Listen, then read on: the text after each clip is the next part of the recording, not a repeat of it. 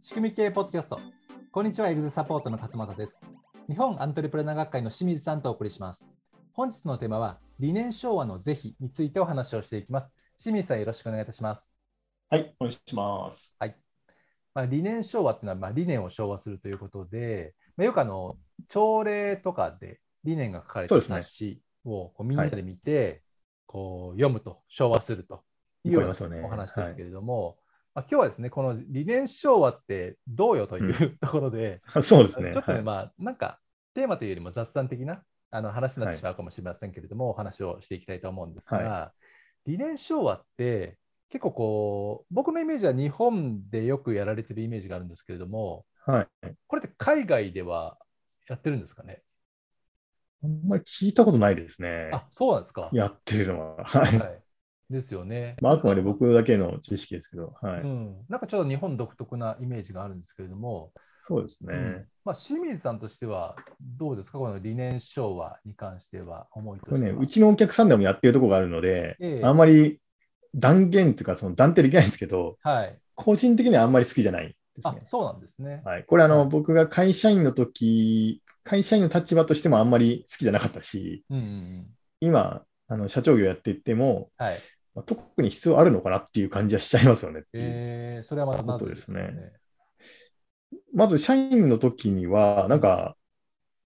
うん、なんかやってても、特に覚えたりするわけじゃないんですよ、理念書はって。何年もね。はいはい。あ、そうなんですか。うんはい。あの、例えば、ちょっと計算してみたんですけど、はいまあ、朝礼が15分間だとしますね、例えば。はい。で、そこでまあ理念書はしますとなると、まあ、大体1日15分ぐらいなわけで、うんあ、ごめんなさい。 えっ、と、15分ぐらい理念書はして、理念に触れるんですけど、はい。この15分じという時間は、えーと実稼働時間、えー仕事する、それのはい3%ぐらいしかないんですよ、うん。 1日の中で。一日なんですよね。なので、はい、はい。なのでそこで理念昭和しても、特に理念っていうのが覚えられるかっていうと、そうでもないし、うん僕もあの会社員時代にやってた会社あったんですけど、うんとある会社で、当時の理念、全く覚えてない です、実は。あそうなんですか。もはやすすっかり忘れてるんで、えそういう意味ーうで、んうん、やってて意味あるのかなっていう感じはすごいしますよね。なるほど。はい。あ結構じゃあやられて、過去やられてきて、まあはい自。分の実体験の中から、はいそんな必要性を感じないっていう感じなんですか。そうですね。うんあのさっきあの海外でやってるかっていう話があって、ええよく皆さんおっしゃるのが、あのリッツ・カールトンでやってる仕組みがあるんですよね。クレードとかでリッすツ・カかールトンで。はい。はいクレードを、その、まあ、彼らはそのラインナップっていう朝礼みたいな仕組みがあって、そこでクレードを昭和してるから、うちもやろうみたいなうん。ことでやってる会社結構あるんですけど、はい。リッツ・カールトンホテルのそのラインナップの風景を撮影している動画があるんですけど、はい YouTube とかにも。それ見ても別に理念を昭和してるわけじゃないんですよ。あ、そうなんですね。はい、なので、クレドを昭和しているというのは勘違いだと思あいますね。ーはい部分的にちょっと切り取って、そそれれをを聞き取っち使ゃっっちゃったみたいなそう感でじすね。ね。うんはい、なので、えーそういうのを真似してやろうっていうのは、そもそもちょっと間違ってるかなという、えーことですね。なるほど。あともう一個、ちょっとあの意味あるのかなっていうのは、やっぱ行動に移さないといけないじゃないですか、何事も。そうですね。はい。まはいあ、これはまさに僕らが仕組み経理やってることなんですけど、まさにそうですねり。はい、理念を現場に落とし込まないといけないので、そのためには、えー言葉でいくら言ってもうん、ちょっと無駄かなというのがあるので、なるほど。えーその15分使うんであれば別のことに使った方がいいかなっていう意味合いですかね。うん。はいなるほど。でも一方で、はい。理念はすごく大事じゃないですか。あそうですね。は理い念がすごく大事なんだけど、その理念を浸透させる手段として、理念昭和という方法は、あの、はいあまり効果的ではないというお話ですよね。そうですね。うん、多分昔はね、効果的だったのかもしれないと思ってるんですけど、はい。なぜかと言いますと、昔ってインターネットが発達しないので、はい。今ほど、その、会社員の人が情報を取らないんですね。他の会社の情報とか、えーその社会の情報取らないと思うんですけど、社、はいで、そういう時代だと、会社と家の行ったり来たりして、うん非常に狭い狭いコミュニティの中で生活してたと思うんですね、なるほど昔の人たちは。狭いコミュはニティですよね。いはいで。そうすると、会社行って、その理念に触れて、えーそのいつも同じ仲間と過ごしているっていう状態だと、結構理念が浸透しやすいなるほど。いい状態だったと思うんですね。うんまあ、これ言い方悪いですけど、宗教で人がその宗教にはまっていくプロセスと同じなんですよね。はい狭いコミュニティに押し込めて、あ同じ考え方を伝えていくというあ問な題なるほんですけどど。洗はい脳プロセスって感じですかね。そうですね。はい。でも今って、えー昔よりはるかに他の会社の情報とかもどんどん入ってくるし、はい。業界の情報もどんどん入ってくるので、うん。えーそういう15分やったところでうんうんもう30分後には忘れてるよねっていう話になってくるんで、なはるほど。い、違うところに意識がいって、うはいんそういうの人が所属するコミュニティがどんどん広がっていく中で、はい理念を昭和させて洗脳させていくっていう、まあ、言い方はですけど、はいちょっと難しいかなっていうことなんですね。うんはなるほど。僕の場合もいなのすねで、はい、以以前、はいあのーお勤めにサラリーマン時代、まあサラリーマン経験もありますので、はい勤めてた会社とかを振り返ってみても、あのー理念を昭和した記憶があんまないんですよね。あ、そうですか。一部ね、そういう会社と一時期触れ合ったことがあって、あのーはい短期間的にそういうのは経験はあるんですけれども、はい。長いめあのー期間で考えると、ほとんど理念昭和ってしたことがなくて、うんもちろん今の会社でもしてないですよね。はい。うん、ただあの、仕組み経営のそのメソッドを学んでる人間ですね、僕自身も。うん。そういう意味では、やっぱ理念の昭和ではなくて、理念をいかに行動に落とし込んで、そうですあのね。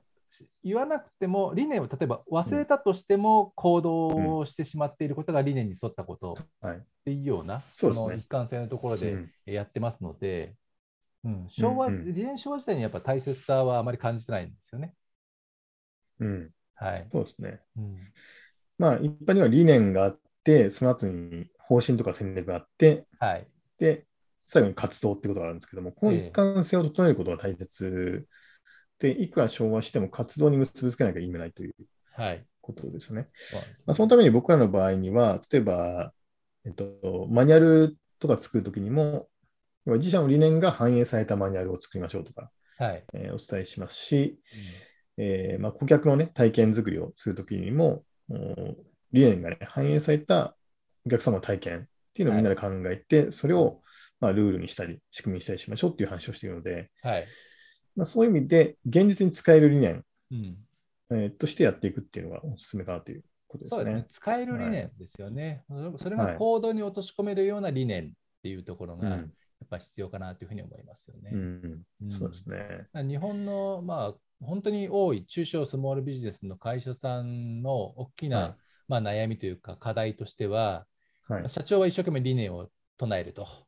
うん。でも現場は、えっとまあ、その理念が浸透してないですし、うん。現場で行っている活動というものも、はい理念が、えー、つながってないような活動になってしまうと。うん。で当然、そう何ですかね現場で仕組みを作るといっても、その仕組みも、あの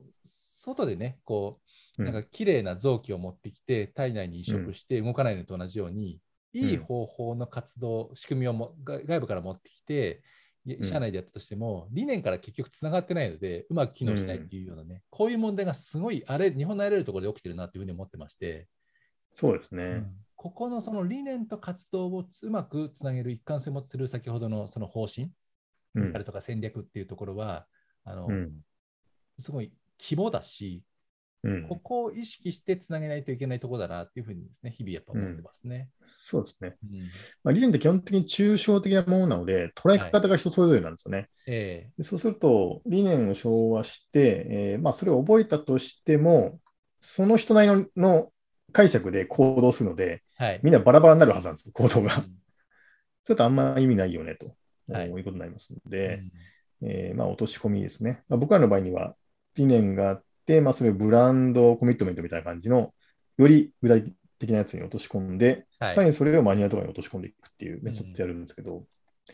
まあ、そういう落とし込みを考えていただく方がはい、昭和するよりいいのかなということなんですよね。 そうですね。まあ、ちょっとね、やってる会社もいっぱいあるんで、あんまり強く言えないんですけど、はい。はいまあ、今のやり方がうまく機能しているかどうかっていうのをもう一回改めて考えていただくといいのかなと思います、ね。そうですね。はい。まあはい僕自身もね、理念昭和が完全あ悪だとは思ってなくて、まあ、それはそれでね、い、あのいいとは思うんですけれども、まあ、そのうん本当にその現場に落とし込むっていうところ、あの全社的に理念を浸透させるという形で考えると、より効果、効率的な方法が他にあるんじゃないかなというふうに思いますので、はい。あの理念書はプラス、まあ、やってるところはね、プラスえ違うアプローチでも考えられるといいんじゃないかなというふうに思います。そうですね。はいはい。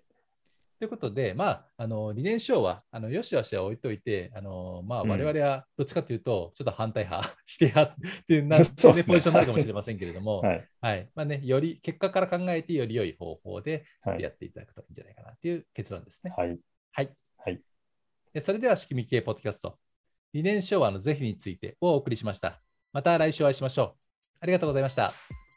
りがとうございました。